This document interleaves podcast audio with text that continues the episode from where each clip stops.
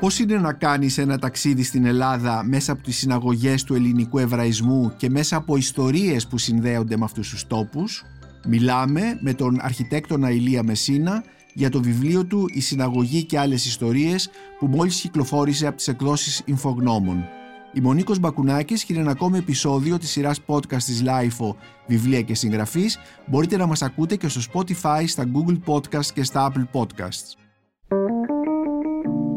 Είναι τα podcast της LIFO. Ηλία Μεσίνα, σε καλωσορίζω στο στούντιο της LIFO σε αυτή την ε, τηλεφωνική συνομιλία για να μιλήσουμε για το βιβλίο σου «Η Συναγωγή και άλλες ιστορίες» που μόλις κυκλοφόρησε από τις εκδόσεις Ινφογνώμων. Είσαι τώρα στην ε, Ιερουσαλήμ και ε, εγώ στην Αθήνα, οπότε θα γίνει μια ε, συνομιλία ανάμεσα σε αυτές τις δύο ιστορικές πόλεις. Ιστορικές, ιστορικές πόλεις. λοιπόν, Ηλία, θα ήθελα να ξεκινήσω από μια φράση που βρίσκω στο βιβλίο σου, ότι η συναγωγή, δηλαδή το βιβλίο σου, είναι τα παρασκήνια πίσω από την έρευνα. Ε, μίλησέ μου για αυτήν την έρευνα που έχεις κάνει για τις ε, συναγωγές ελληνικού εβραϊσμού. Είναι μια έρευνα που την έκανες ως αρχιτέκτονας ε, και που νομίζω ότι είναι το θέμα του διδακτορικού σου που έκανες στο Εθνικό Μητσόβιο Πολυτεχνείο πριν από αρκετά χρόνια, έτσι δεν είναι; Σωστά. Καταρχήν ευχαριστώ Νίκο για την πρόσκληση. Η έρευνα πράγματι ξεκίνησε το 1993 και ξεκίνησε λίγο τυχαία μπορώ να πω. Ήμουνα στην Αμερική τότε και είχα τελειώσει το Yale σπουδές και οργάνωνα ε, εκδηλώσεις για τον, ελληνικό, για τον ελληνικό πολιτισμό, τα αρχιτεκτονική και είχαμε καλέσει τότε και τον Μανώλη τον Κορέ και είχα τη σκέψη να, επειδή είδα στο, στην Αμερική ότι υπήρχε έτσι μια άνθηση του σεφαραδίτικου εβραϊσμού, είπα για κάτσε μήπως Σεφαραδίτικου μια... εβραϊσμού εννοούμε τους ε, Εβραίους της Θεσσαλονίκης, αυτούς που... Κυρίως Θεσσαλονίκης αλλά και όλη της Ελλάδος. Προέρχονται από την Ισπανία. Από την Ισπανία, σωστά. Ναι. Ε, ε, για να πούμε ότι σε αντίθεση με τους Ρωμανιώτες που είναι οι Εβραίοι που ήρθαν από το, το Ισραήλ ας πούμε στην αρχαιότητα και είναι στην Ελλάδα από εδώ και αιώνες ας πούμε και μιλούσαν και μάλιστα και ελληνικά, ήταν ελληνόφωνες κοινότητες. Ε, οπότε ε, υπήρχε αυτή η σκέψη να γίνει μια, μια έκθεση στην Αμερική για τις ε, συναγωγές στην Ελλάδα. Τότε είχε, μάλιστα είχε πρωτοβγεί και το βιβλίο του Νίκου Σταυρουλάκη. Ήταν ο Νίκος, ήταν ο διευθυντής του Εβραϊκού Μουσείου και του, του έκανε ένα τηλέφωνο και τον ρώτησε αν υπάρχει υλικό για, αυτή, για, να, για να κάνουμε μια έκθεση. Και μου είπε βεβαίως, μόλις έχουμε τελειώσει μια έρευνα που κάναμε με τον Τίμωθη, φωτογραφική έρευνα, έχουμε φωτογραφίες εξαιρετικές. Του λέω: έχω, Υπάρχουν σχέδια όμως, γιατί ως αρχιτεκτονική έκθεση πρέπει να έχει και σχέδια. Και μου λέει: Σχέδια δεν υπάρχουν. Και εκεί λίγο γεννήθηκε η ιδέα ότι πώς είναι δυνατόν μετά το ολοκαύτωμα, όταν υπήρχαν περίπου 100 συναγωγές σε όλη την Ελλάδα και σήμερα έχουν μείνει περίπου 14, ε, πώς δεν έκανε κανείς ε, μια αποτύπωση τουλάχιστον να δει τι έμεινε, τι υπάρχει, μήπως ε, χρειαστεί στο μέλλον ε, ομιγέννητο, ας πούμε, χρειαστεί πάλι στο μέλλον.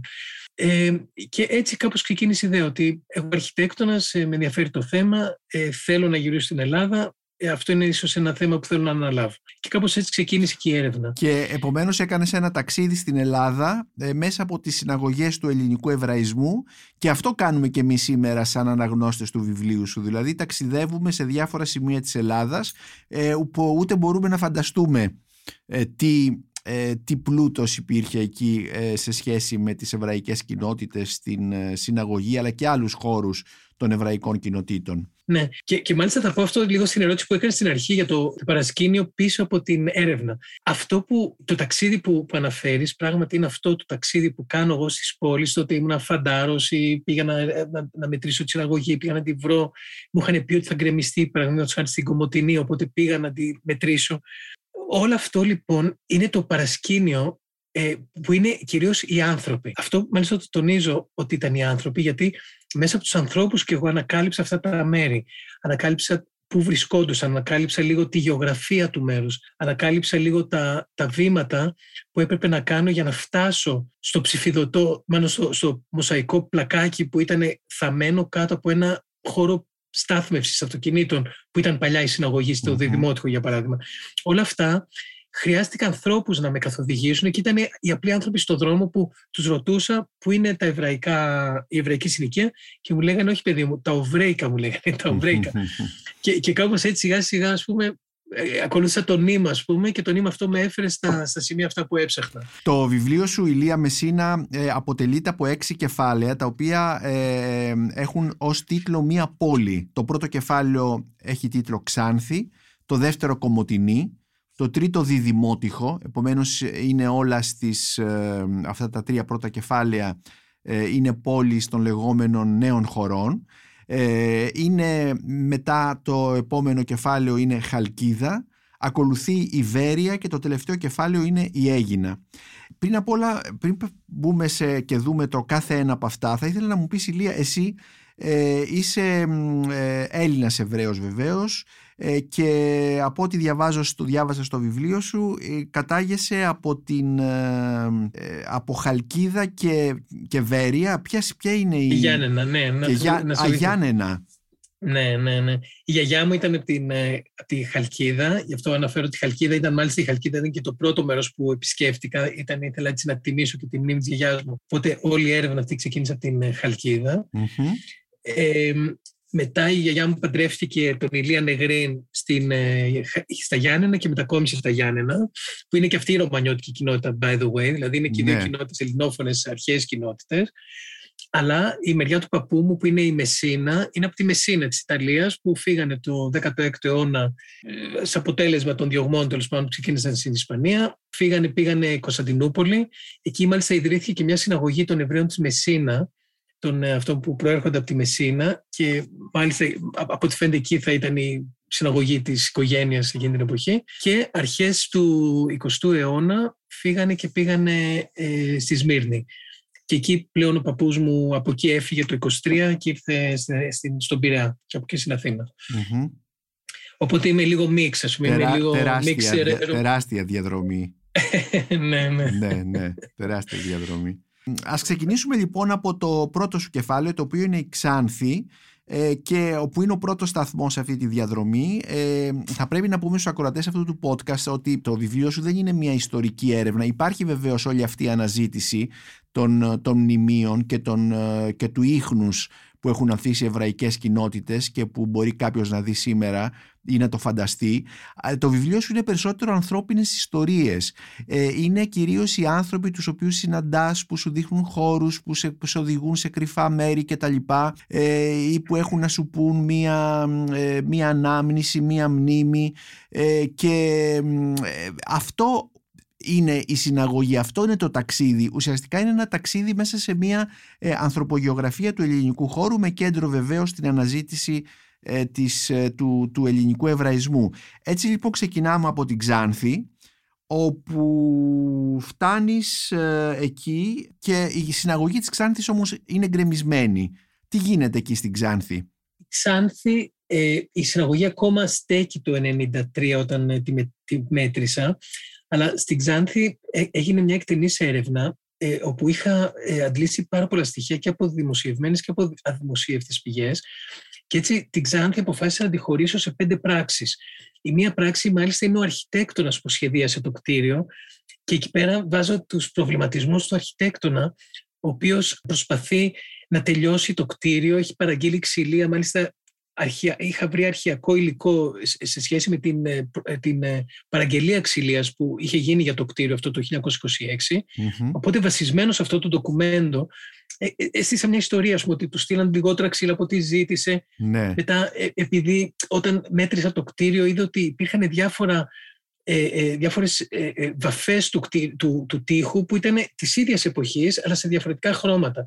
Οπότε εκεί υπέθεσε ότι προσπαθούσε να βρει το κατάλληλο χρώμα που θα, θα ήταν και αποδεκτό για, από την κοινότητα, ας πούμε. Δηλαδή αυτός είχε κάποια πράγματα στο μυαλό του, άλλα πράγματα ήθελε ο πελάτης κάπως έτσι προσπαθούσε ναι. και αυτός να, ποιος ήταν, να ο αρχι... μια... ποιος ήταν ο αρχιτέκτονας αυτός; Ε, δεν, δεν το ξέρουμε τον αρχιτέκτονα, ναι. ε, αλλά είναι ένα ε, εξαιρετικά ενδιαφέρον κτίριο και μάλιστα μέσα από το βιβλίο λίγο αναλύω και τους προβληματισμούς του αρχιτέκτονα σαν αρχιτέκτονας να λύσει κτηριολογικά το κτίριο mm-hmm. γιατί οι προσανατολισμοί του είναι περίεργοι. Η αρχιτεκτονική έπεσε στην εποχή που υπήρχε ένα συντηρητισμό στην αρχιτεκτονική αλλά ερχόταν και ο μοντερνισμός στην αρχιτεκτονική και όλα αυτά προσπαθώ να τα, να τα, να τα βάλω ότι ο αρχιτέκτονας προσπαθεί να να λύσει το κτίριο ε, ε, και εκφράζοντας το δικό του ε, αρχιτεκτονικό ε, προβληματισμός αρχιτέκτονας του 1926 που θέλει να είναι και λίγο μοντερνιστής αλλά βρίσκεται και σε μια κοινότητα η οποία είναι ναι μεν προοδευτική αλλά είναι και λίγο συντηρητική. Οπότε ε, υπάρχει έτσι ένας ε, ζωντανός έτσι, ε, ε, προβληματισμός. Ο αρχιτέκτονας λίγο ξαναζεί, ο, ο, αυτός ο άγνωστος αρχιτέκτονας δυστυχώς, ε, ξαναζεί μέσα από αυτή την ιστορία.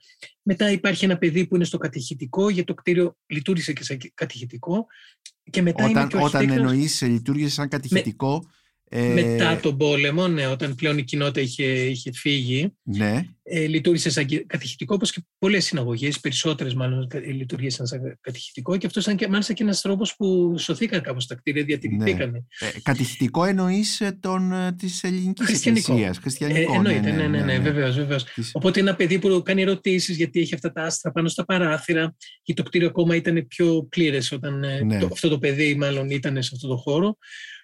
Ε, μετά είναι, και μετά είναι ο αρχιτέκτονος που πήγε να μετρήσει το κτίριο και έχει ένα διάλογο με κάποιον ε, ντόπιο που τον ρωτάει κάποια πράγματα, ότι τι είναι αυτό το ερείπιο, αυτός λέει μα είναι ιερός ο χώρος και γίνεται έτσι ένας διάλογος που μπαίνουν και οι δικοί μου προβληματισμοί ναι. και τότε αλλά και σήμερα, δηλαδή πώς θα, πώς θα έκλεινα περισσότερο έναν πιο ευρύτερο προβληματισμό και όχι μόνο τον προβληματισμό του ακτιβιστή, ας το πούμε, ερευνητή που θέλει να σώσει το κτίριο πάση θυσία. Ναι. Δηλαδή υπάρχουν και άλλα θέματα που πρέπει, υπάρχουν και κάποιες, έτσι, κάποια διλήμματα που θα πρέπει να λάβουμε υπόψη μας σήμερα. Ναι. Και επίσης ε, γιατί όπως διαβάζουμε σε αυτή την ιστορία εκεί που είναι χτισμένη μια συναγωγή ο χώρος αυτός είναι ιερός και μένει για πάντα ιερός ναι, και... ναι, ναι, έτσι, έτσι, έτσι είναι με βάση τον εβραϊκό, τους εβραϊκούς ναι, νόμους. Και ναι. έχεις ε, μια ιστορία λοιπόν ενός ε, φοιτητή ο οποίος ψάχνει να βρει Σωστό. να νοικιάσει ε, ένα διαμέρισμα στην Ξάνθη ε, και ε, εκεί ανακαλύπτει ότι αυτή η πολυκατοικία που είναι το διαμέρισμα βρίσκεται, είναι χτισμένο στο χώρο της συναγωγής. Και ακριβώς εκεί υπάρχει ένας διάλογος που έχει και λίγο έτσι, είναι λίγο κοινικός ο διάλογος αυτός. Mm-hmm. Ότι επιτέλους βρήκα ένα ωραίο διαμέρισμα, ότι έχει και την ιερότητα, αλλά αυτό που με νοιάζει ότι είναι ένα ωραίο μοντέρνο διαμέρισμα και όχι αυτές οι παλιές παράγκες που έβρισκα μέχρι τώρα, ας πούμε. Ναι. Ε, υπάρχει, είναι, είναι λίγο κοινικό, ας πούμε, ότι, ότι όλοι θέλουμε λίγο την άνεσή μας και λίγο ξεχνάμε αυτά που ουσιαστικά κάνουν το χώρο ιερό, Ναι, ιδιαίτερο, ναι. κρατάτε Αυτό σημεία τώρα, αναφοράς ε, στην πόλη. Ηλία, αυτή η παρατηρήση που κάνεις ε, ε, με οδηγεί στο να σε ρωτήσω εσείς που ζείτε σήμερα στο Ισραήλ ε, αυτή η μνήμη του ολοκαυτώματος υπάρχει ή την αφήνετε πίσω για να, για να ζήσετε, για να ζήσετε τη ζωή, την, ε, τον βλέπετε το μέλλον και τα λοιπά; Έχεις και τρία παιδιά άλλωστε εσύ, Ναι, τρεις κόρες. τρεις κόρες. η μνήμη, η μνήμη ε, μπορώ να πω ότι δεν υπάρχει στην καθημερινότητα. Μμμ. Ε, ακούγεται φυσικά μια φορά το χρόνο όταν είναι οι εκδηλώσεις που γίνονται για τη μνήμη. Ναι, Ε, όταν υπάρχει κάποιος ε, επίσημος που έρχεται στο Yad Vashem και πρέπει να κάνει και αυτό το, την επίσκεψη, ας πούμε, Ναι. την επίσημη επίσκεψη στο Yad Vashem. Αλλά δεν μπορώ να πω ότι είναι εμφανές στην καθημερινότητα. Δηλαδή μπορεί να πει κανείς ότι η καθημερινότητα του Ισραήλ, του μοντέρνου Ισραήλ, ιδιαίτερα στο Τελαβίβ, είναι πολύ μακριά. Είναι μια σύγχρονη πόλη που έχει, ξε- έχει αφήσει πίσω της λίγο αυτές τις Μμμ. δυσάρεστες μνήμες, ας πούμε. Μμμ. Ναι, μπορώ να το Κατάλαβα. πούμε αυτό. Εσύ όμως μένεις στην Ιερουσαλήμ που εκεί νομίζω ότι η μνήμη είναι πιο, επειδή ακριβώς είναι μια ιερή πόλη, ε, είναι πιο έντονη, υποθέτω. Η Ιερουσαλήμ είναι μια. Πάλι. Μιλάμε για την ιερότητα του βιβλίου και την ιερότητα των χώρων των συναγωγών, αλλά όπως βλέπεις, εγώ διάλεξα να ζήσω σε μια ιερή πόλη. δηλαδή, Μμμ. κάπως. και εγώ ίσως αναζητώ αυτή την ιερότητα με κάποιο τρόπο που έχει να κάνει με την ιστορία, έχει να κάνει με τα σημεία αναφοράς. Δηλαδή, Ναι. ένας Έλληνας στα Ιεροσόλυμα νιώθει σαν το σπίτι του, γιατί το Πατριαρχείο ήταν κάποτε ήταν πολύ δυνατό, πολλά μέρη έχουν σχέση με το Πατριαρχείο, ήταν παλιά ιδιοκτησία του Πατριαρχείου και τα Ιεροσόλυμα έχουν έτσι μια τεράστια ιστορία, δηλαδή όπου και να πας κάτι θα- υπάρχει μια ιστορία και στην Μμμ. αρχιτεκτονική αλλά και φυσικά διαβάζοντας μαθαίνεις περισσότερα την, ε, την ιστορία αυτής της πόλης. ναι. Ε, οπότε η περισσότερη ιστορία της Ιερουσαλήμ δεν είναι για το ολοκαύτωμα, είναι περισσότερο η, η, η ιστορία της Ιερουσαλήμ σαν πόλη που, έχει, που ξεκινάει από την αρχαιότητα, από το, που χάνεται σ- στην ιστορία ας πούμε, η αρχή Ναι, της πόλης ναι. αυτής. Το ολοκαύτωμα ίσως είναι ένα κομμάτι της γιατί υπάρχουν τα νεότερα κτίρια που, ήρθαν, που χτιστήκαν για τους πρόσφυγες τέλος πάντων, που φύγαν από την Ευρώπη την δεκαετία δεκαετία του 50, αλλά και νωρίτερα, το Bauhaus το λεγόμενο, το οποίο ουσιαστικά όταν διαλύθηκε το Bauhaus με τον ναζισμό, πολλοί από τους Εβραίους που, που μαθαίναν στο Bauhaus ήρθαν όντως στο Ισραήλ, πούμε, στην Παλαιστίνη τότε. Ναι, αλλά το Bauhaus δεν είναι περισσότερο στο Τελαβίβ. Στο Τελαβίβ, ακριβώς. Το Τελαβίβ που είναι και μια πόλη ε, ε, ε, heritage του, της UNESCO για το Bauhaus, αλλά ήρθαν και πάρα πολύ στην Ιερουσαλήμ και μάλιστα χτίσανε κτίρια του Bauhaus, που, τα οποία θα έπρεπε να είναι σοβατισμένα και έτσι λίος, λίες επιφάνειες όπως είναι στο Τελαβίβ, τις φτιάχνανε με πέτρα. Που είχε εκεί πλέον ένα πολύ ενδιαφέρον μίξ ας πούμε, ναι. της, του μοντερνισμού με την παράδοση με την παράδοση, ναι, ναι. ναι, έτσι ακριβώς. Αυτή ναι, ναι. τη χρυσή πέτρα της Ιερουσαλήμ με την οποία Ναι, είναι ναι, ναι, χτισμένα ναι. πολλά κτίρια. Ξαναγυρίζουμε το, στο βιβλίο σου, στο βιβλίο «Η Συναγωγή και άλλες ιστορίες». Η δεύτερη ιστορία σου έχει τίτλο «Η Κομωτινή». Και, μ, ε, και εδώ ε, υ- υπάρχει πάλι η αναζήτηση της, ε, της συναγωγής. Εσύ προλαβαίνεις να την δεις γιατί εδώ η, σε- η συναγωγή κατεδαφίστηκε το 1994, εσύ όμως πρόλαβες και πήγες πιο πριν. Ε, και μ, μιλάς για μια κοινότητα που ουσιαστικά ε, έσβησε οριστικά το 1958 και είναι ε, πολύ ενδιαφέρουσα η ιστορία της. Έχει σχέση με το πώς μεταφέρθηκαν αυτοί οι άνθρωποι στους, ε, στους τόπους το, της εκτέλεσης ε, μ, πώς τους μετέφεραν κυρίως οι Βούλγαροι πώς ανέβηκαν με πλοία από το Δούναβι προς την κεντρική Ευρώπη και σε στρατόπεδα κτλ. Ε, πες, μου, πες μου λοιπόν για την Κομωτινή Η Κομωτινή είναι μια πολύ ιδιαίτερη περίπτωση ε, και μάλιστα ο τίτλος είναι «Η Κομωτινή ο Τρούλος», ο Τρούλος της συναγωγής, ο οποίος και αυτός ήταν ένα μυστήριο. ναι. Γιατί, γιατί είχε αυτό το Τρούλο, αυτή η συναγωγή που δεν εμφανίζεται σχεδόν σε κανένα μέρος στην Ελλάδα. Ε, ένα παρόμοιο, μια παρόμοια Μμμ. τυπολογία. Και ε, μέσα από το βιβλίο προσπαθώ να δώσω αυτή την απάντηση που έχει να κάνει και με ένα, μια οικολογική έτσι, ας το πούμε, παράμετρο του κτηρίου, όπου υπήρχε, επειδή το κτίριο ε, ε, ξεκίνησε από έναν πυρήνα, αρχικό πυρήνα και σιγά σιγά μεγάλωσε, ε, αλλά με, με προεκτάσεις οι οποίες γίναν περιμετρικά του κτηρίου, σιγά σιγά έχασε το φως στο εσωτερικό του κτηρίου και αυτό τους ανάγκασε, από ό,τι φαίνεται, να, να φτιάξουν ένα τρούλο για να μπορούν να έχουν ε, φυσικό φωτισμό στο κέντρο του κτηρίου. Που, που αυτό λίγο ε, με έφερε και στο θέμα της οικολογίας, το οποίο το αναπτύσσω και στο κεφάλαιο της Κομωτινής, ε, γιατί όπως γνωρίζεις ε, το θέμα της οικολογίας είναι ναι. που είναι πολύ σημαντικό και μέσα από τις δραστηριότητες του, του Eco Week και σε όλα αυτά τα θέματα και θεώρησα ότι ήταν μια καλή ευκαιρία να, να αναφερθούμε και σε αυτό το θέμα όπως αναφέρομαι και στην εισαγωγή του βιβλίου όπου μιλάω και λίγο για το ολοκαύτωμα που χάθηκε μια θρησκευτική μειονότητα στην Ελλάδα όπως χάνονται σήμερα πολλά είδη του πλανήτη μέσα από την κλιματική αλλαγή και τις καταστροφές που γίνονται με τα σκουπίδια, με τις πυρκαγιές και με όλα τα Μμμ, υπόλοιπα. μμμ. Αλλά το, η ομορφιά της Κομωτινής είναι το ότι ουσιαστικά λίγο μιλάω για κάποια δώρα που μου δώσανε. Ήταν ένα δώρο που μου έδωσε μια αρχαιολόγος που με περίμενε στην Κομωτινή, είχαμε κανονίσει να συναντηθούμε. Και το δώρο που μου έδωσε μετά το κτίριο το ίδιο όταν πήγα να το μετρήσω, που ο Τρούλος, ο οποίος θα χρειαζόμουν σκαλοσιέ για να το μετρήσω στις κανονικές συνθήκες, επειδή είχε καταρρεύσει η στέγη, ο Τρούλος είχε πέσει ακριβώς κάτω από το σημείο που βρισκόταν και έτσι μπορούσα να το μετρήσω ε, με πολύ μεγάλη ακρίβεια και πολύ εύκολα, χωρίς να χρειαστώ σκαλοσιέ ή τίποτα άλλο. Μμμ, μμμ. Οπότε έτσι η Κομωτινή ήταν μια, μια ιδιαίτερη εμπειρία για μένα και βέβαια το άλλο που θα πω είναι ότι εδώ υπάρχει ένα ενδιαφέρον, ε, μια ενδιαφέρον, ε, ενδιαφέρουσα τροπή της ιστορίας.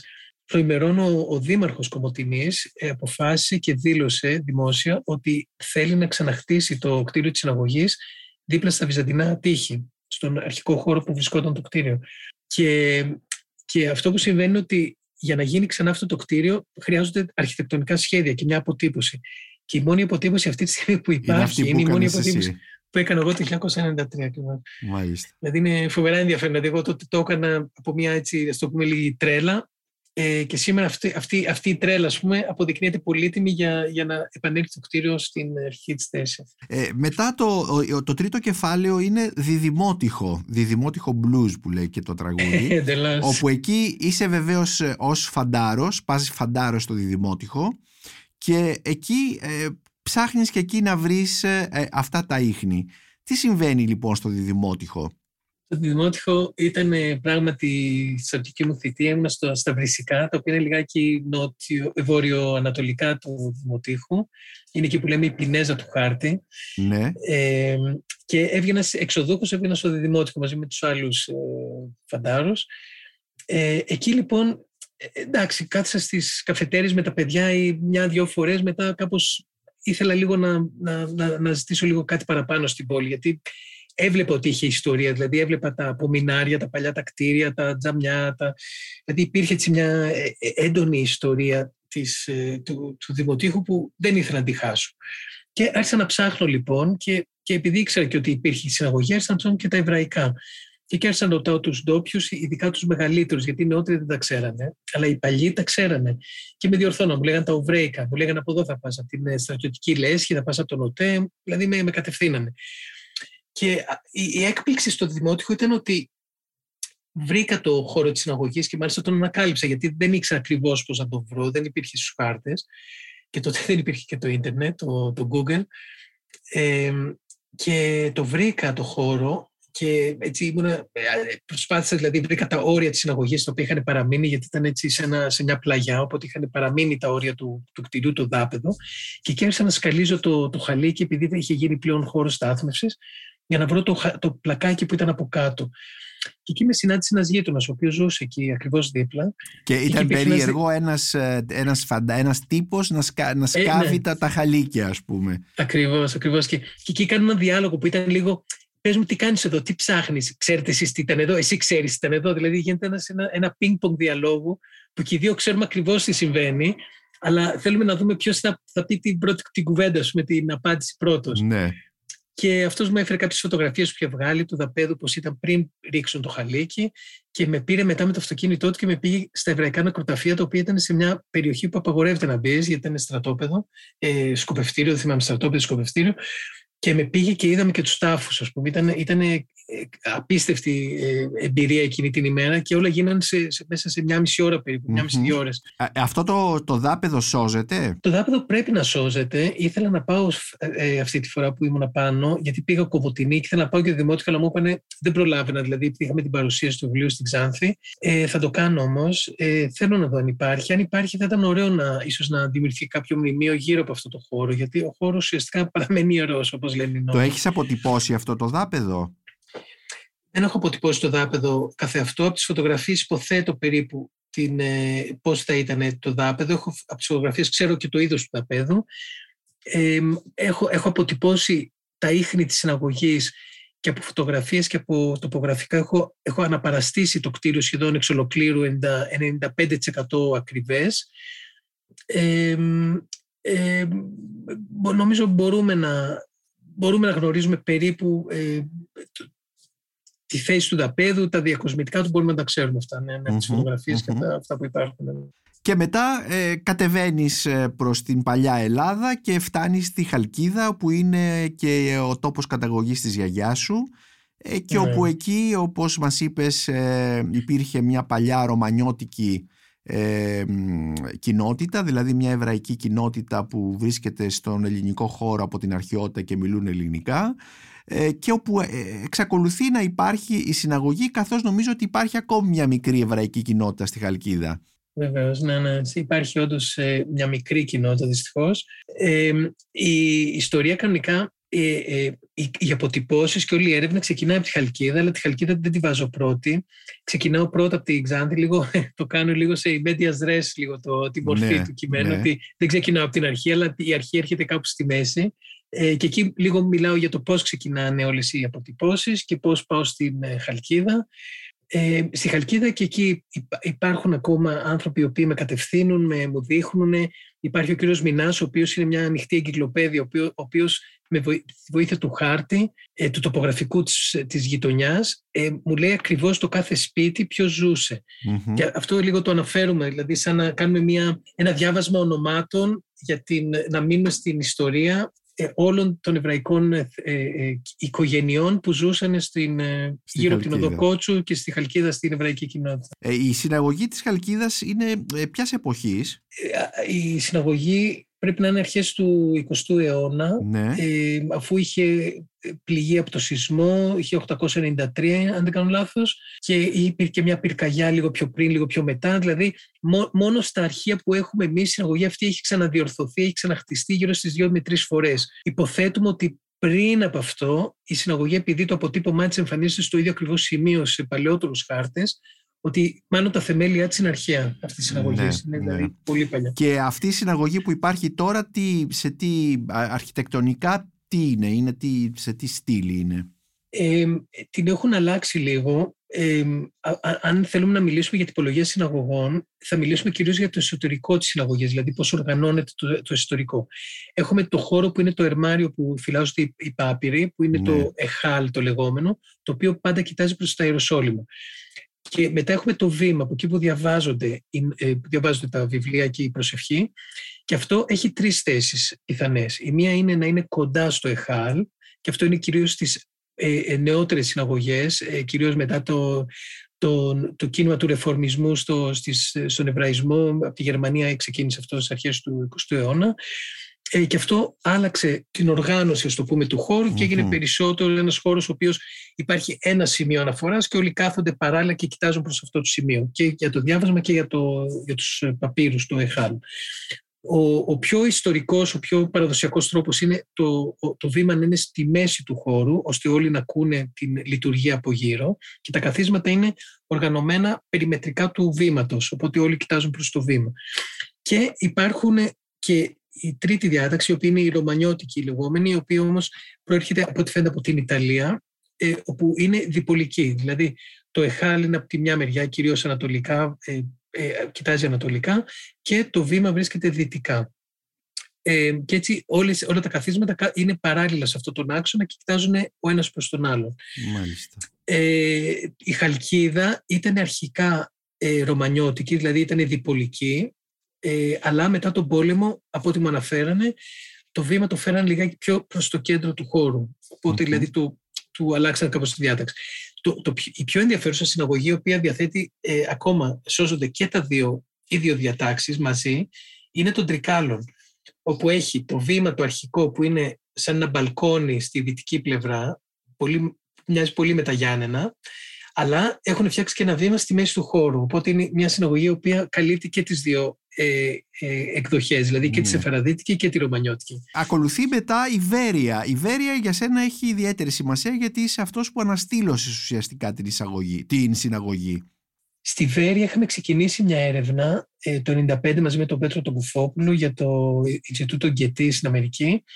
Ε, τελικά όμως δεν προχώρησε η δικιά μας μελέτη. Ε, έγινε από το Δήμο, έγινε μια αναστήλωση της, του εξωτερικού του κτηρίου και αργότερα έγινε και μια αναστήλωση του εσωτερικού. Δυστυχώς όχι πολύ με ακρίβεια γιατί χάθηκαν ε, κάποια, ε, κάποιες ε, ορθομαρμαρώσεις που ήταν ζωγραφισμένους στίχους. Αυτές δυστυχώς Μμμ. ε, καλύφθηκαν.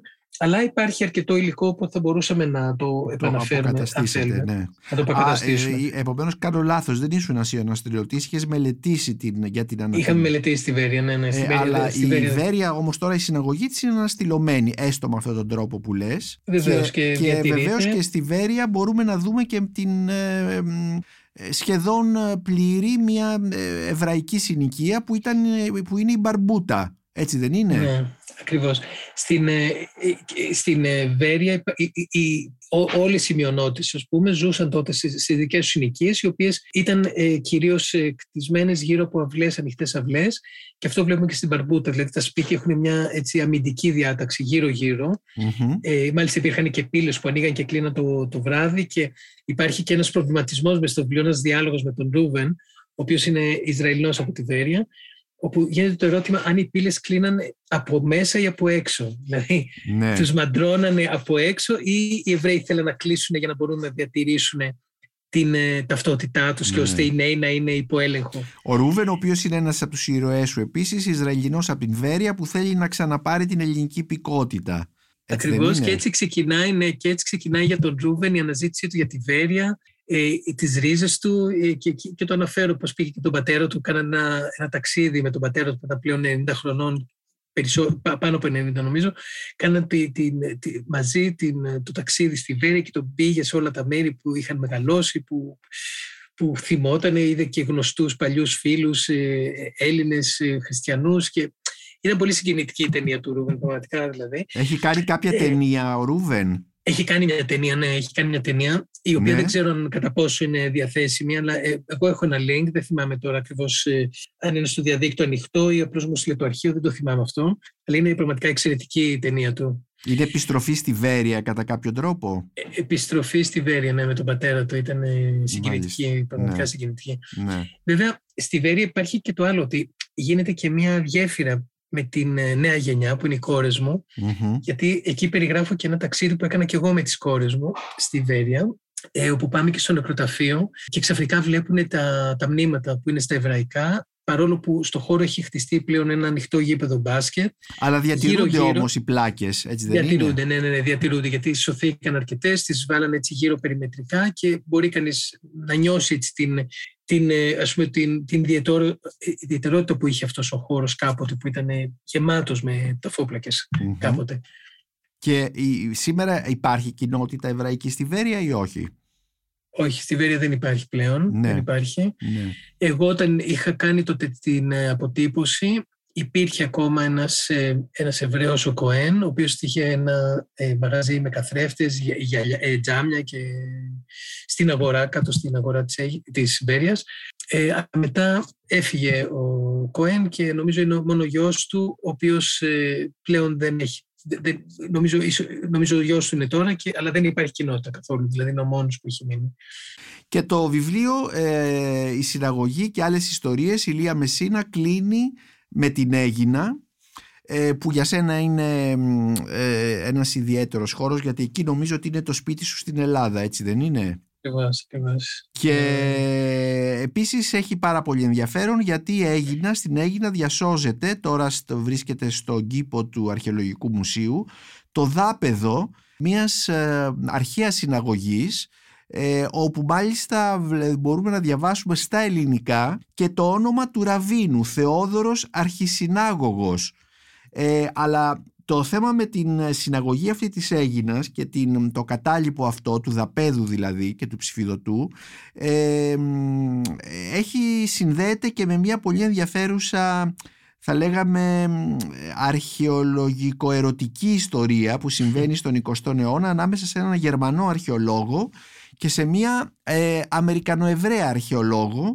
ε, που ψάχνει για αυτή τη συναγωγή, την Μπέλ Μαζούρ, αν την προφέρω σωστά, ε, Σωστά. και μ, ε, χάρη στην οποία ε, υπάρχει αρκετά, ε, μας έχει σω- διασώσει αρκετά στοιχεία για αυτή τη συναγωγή. Τι συμβαίνει λοιπόν στην Έγινα; Η Έγινα μπορώ να πω καταρχήν ότι ήταν η- ο καταλήτης για να ξεκινήσει το βιβλίο. Το 2019 κάναμε μια έκθεση με, το, με την Εφορία Αρχαιοτήτων Πειραιά και Νήσων στο Αρχαιολογικό Μουσείο στην Έγινα για το ψηφιδωτό, γιατί υπήρχε ήδη ένα, μια, ε, ένα ενδιαφέρον, ας το πούμε, από την αρχαιολογία να, να διασωθεί, να συντηρηθεί το ψηφιδωτό. Και υπήρχε η ανάγκη να μπει και ένα στέγαστρο για να προστατευτεί. Οπότε από εκεί ξεκίνησε αυτή η ιδέα το να γίνει καταρχήν μια έκθεση, να γίνει έτσι ένα fundraising και το αποτέλεσμα αυτού ήταν ότι όντως έγινε η έκθεση. Τελικά βρέθηκαν και τα χρήματα, βρέθηκε και ο δωρητής, ο Μάικ Σομάτσα, ο οποίος πρόσφερε και το, τη μελέτη αλλά και την κατασκευή του στεγάστρου. Και τώρα είμαστε στην φάση που περιμένουμε να, να ξεκινήσουν οι, κατασκ... οι, οι, οι εργασίες. Ουσιαστικά έχει ήδη γίνει η μελέτη, έχει εγκριθεί και προχωράμε. Αυτή όλη η έρευνα που έγινε όμως για την έκθεση ε, άρχισε να, να βγάζει στην επιφάνεια πέρα από τα ιστορικά στοιχεία τα οποία τα- λίγο πολύ τα γνωρίζουμε, έχουν δημοσιευτεί και άγνωσε πτυχές της ιστορίας του Σφιδωτού, όπως είναι η ιστορία της Μπέλ Μαζούρ με τον ε, Γκάμπριελ Βέλτερ, τον Γερμανό αρχαιολόγο που ήταν υπεύθυνος για το χώρο της κολόνας Του αρχαιολογικού εκεί πέρα- χώρου της κολόνας. του αρχαιολογικού χώρου. Και εκεί λίγο αρχίζουν έτσι να εξελίσσονται ε, διάφορες ενδιαφέροντες πτυχές, γιατί το σπίτι του Βέλτερ ακόμα υπάρχει και το σπίτι του Μαζούρ υπάρχει. Και μάλιστα το σπίτι της Μαζούρ μετά τον πόλεμο περνάει στην ιδιοκτησία εν, ενός άλλου ανθρώπου, τον οποίο γνώριζα, ο οποίος είναι ο Μάρκος ο Δραγούμης, ο οποίος Μμμ. ήταν ο δάσκαλος της μουσικής από το Κολέγιο Αθηνών που τον γνώριζα από μικρό παιδί, ας πούμε. Και φυσικά είχαμε κρατήσει κάποια επικοινωνία και στην Έγινα. Μετά είχα γνωρίσει και τον γιο του Φίλιππα που ήταν υπεύθυνος για, τα- για το ΕΚΠΑΖ για Ναι. τα αγρία ζώα στην, ε, στην Έγινα. Ναι, ναι. Οπότε όλα αυτά ξαφνικά ε, άρχισαν να ενώνονται αυτές οι τελίτσες που ήταν άσχετες μεταξύ τους. Ναι. Ξαφνικά άρχισαν να ενώνονται μέσα σε αυτή την ιστορία του ψηφιδωτού, που ξαφνικά η Μαζούρ εμφανίζεται στην. Και μάλιστα η Μαζούρ έχει ενδιαφέρον όχι μόνο για το ψηφιδωτό. Η Μαζούρ κάνει και, και αυτή μια γεφύρωση στην ιστορία, γιατί εμφανίζεται μετά το 48, 40, από το 45 μέχρι το 48 να δουλεύει για την Joint, η οποία βοήθησε τους Εβραίους να επανα, επαναλειτουργήσουν τις κοινότητές τους και τις επιχειρήσεις τους μετά τον πόλεμο, μετά το ολοκαύτωμα. ναι. Οπότε η Μαζούρ δηλαδή ήταν και στην αναζήτηση σαν νέα αρχαιολόγος να ψάξει την ιστορία των Εβραίων της Ελλάδος και να τη δημοσιεύσει στην αιστεία το 1935, αλλά και μετά, το, μετά τον πόλεμο να βρίσκεται στα, σε εκείνον τον οργανισμό ο οποίος προσπαθεί να, να αναστηλώσει ουσιαστικά τον Εβραϊσμό της Ελλάδος μετά το ολοκαύτωμα. Ναι. Και είναι πραγματικά συγκινητική αυτή η ένωση, αυτή, η γεφύρωση αυτή, η οποία σχεδόν είναι άγνωστη και δεν υπάρχει Ναι. σχεδόν σε κανένα ε, βιβλίο. Και η σχέση της με τον Βάλτερ αφήνεις να εννοηθεί ότι υπήρχε μια ερωτική σχέση αλλά δεν, ε, Ε, δεν είναι ε, τεκμηριωμένη. Ξέρουμε ότι 99,9% υπήρχε, ε, ότι έφτιαξε το σπίτι σε χώρο που ήταν δικός του, δηλαδή το οικόπεδο που έφτιαξε το σπιτι της Μμμ. ήταν δικό του και το σπίτι της είναι ακριβώς δίπλα στο δικό του. Δηλαδή Ναι. Κρατήσανε, τι να πω, κρατήσαν τους τύπους ε, ώστε να έχει ο καθένας στο σπίτι του, αλλά ουσιαστικά ήταν μαζί. Δεν ξέρω ακριβώς ε, ε, αυτή τη Ναι. λεπτομέρεια, αλλά υπήρχε, υπήρχε σχέση μεταξύ τους και αυτό το έχω ακούσει από, από όσους συζήτησα και μίλησα για αυτό το θέμα και λίγο ξέραν και τους ανθρώπους. Ναι. Ήταν, ήταν σαφές ότι υπήρχε αυτό. Και ε, η ιστορία λοιπόν αυτή της Μπέλ Μαζούρ και του Βέλτερ, η Έγινα, ε, κλείνει κατά κάποιο τρόπο ε, την, ε, το βιβλίο σου «Η συναγωγή και άλλες ιστορίες» ε, και ε, μας ε, ουσιαστικά είναι και μία ανταμοιβή για τον αναγνώστη αυτό το βιβλίο, δηλαδή διαβάζεται με πάρα πολύ ενδιαφέρον γιατί όχι μόνο μαθαίνουμε ε, καταπληκτικά γνωστά πράγματα αλλά και γιατί βλέπουμε και αυτές τις πολύ ενδιαφέρουσες ανθρώπινες ιστορίες που είτε είναι πραγματικές οι περισσότερες όπως η ιστορία της Μπέλ Μαζούρ και του Βέλτερ είτε κάπου έχουν και ένα στοιχείο επινόησης. Ε, και έτσι το, οι ιστορίες σου αυτές ε, μπορούμε να πούμε ότι είναι ένα υβρίδιο Ηλία Μεσίνα, Μεσίνα ανάμεσα στην έρευνα και στο ντοκουμέντο ε, αλλά και στη λογοτεχνία ε, και στην πυθοπλασία. Ε, Ακριβώς. και για, έτσι... να, για να τονίσω, Νίκο, Ναι. να, να πω λίγο γιατί τον έφερες για τη Μαζούρ. Όντως οι χαρακτήρες είναι αληθινοί και υπήρξαν και υπάρχουν στοιχεία και στο διαδίκτυο, ειδικά για τον Βέλτερ.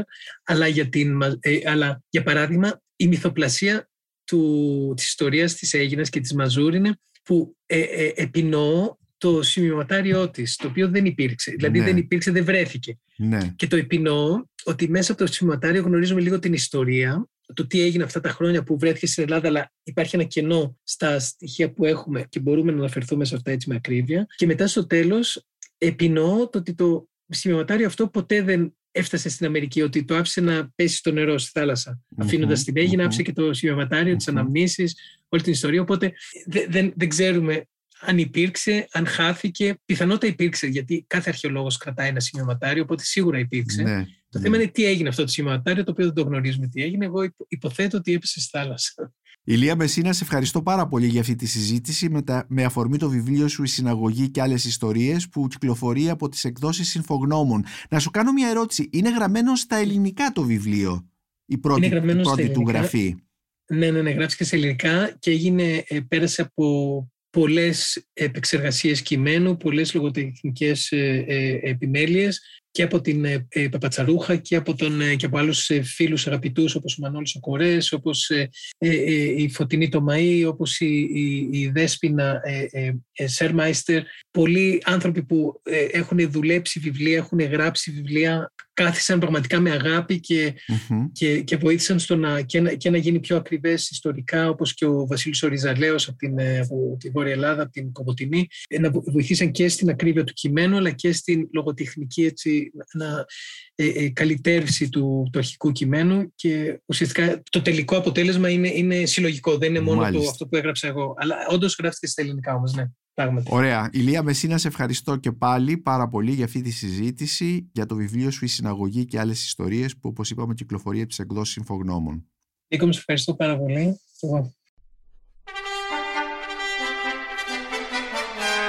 Είμαι ο Νίκος Μπακουνάκης και ήταν ένα ακόμη επεισόδιο της σειράς podcast της Life of Βιβλία και Συγγραφής. Μπορείτε να μας ακούτε και στο Spotify, στα Google Podcasts και στα Apple Podcasts. Ηχοληψία, επεξεργασία και επιμέλεια, φέδωνας χτενάς και μερόπικοκίνη. Ήταν μια παραγωγή της Lifeo. Είναι τα podcast της Lifeo.